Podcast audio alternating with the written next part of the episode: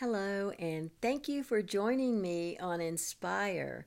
I am Pastor Linda Killian of New Covenant Christian Church in Wilkesboro, North Carolina, and you are listening to a podcast that is a continuation of several that I've done, Words in the Night. This is number 12, and God wakes me up in the night sometimes and just starts words with me if I'll grab my pen and paper and be faithful to start writing. He gives me so many things. This is a poem that he started off for me, and I sat there and continued to write. And I like to give you the dates on these because if you want to go back in your calendar, you can see what you were doing at that time. And if this speaks to you, then God was writing something for you way before you ever knew that he was, and you're finding out today. This was written in December of 2014 on the 11th of December, and I named this one Magnificent You. Let me read it for you. Oh, how my soul doth sing each time I'm reminded of your love for me.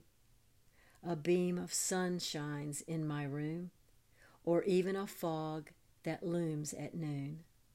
The laughter of a baby, the touch of a hand. I'm reminded of my Abba Father, who forever and ever stands. No distance will ever divide us. No fear is sent my way. You hold and keep me beside you through each and every day. When the waters are stirred and the sun doesn't shine, even though I don't feel you, I know that you are mine.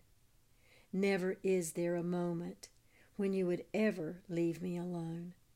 Your promises are trustworthy, and one day you'll take me home.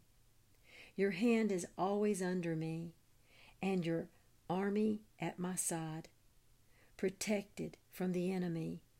And your light will be my guide. I know one day you will call me. I'll see you face to face. Until that day of uniting, your goodness and mercy have found their place. My praise will continue through each and every day. Your will I will follow until I am home to stay. Amen. Thank you for joining me today. I hope you were blessed by those words of our magnificent, wonderful God who loves you, who is absolutely crazy about you and me. I believe that, and I hope you do too. And I hope you join me next time on Inspire.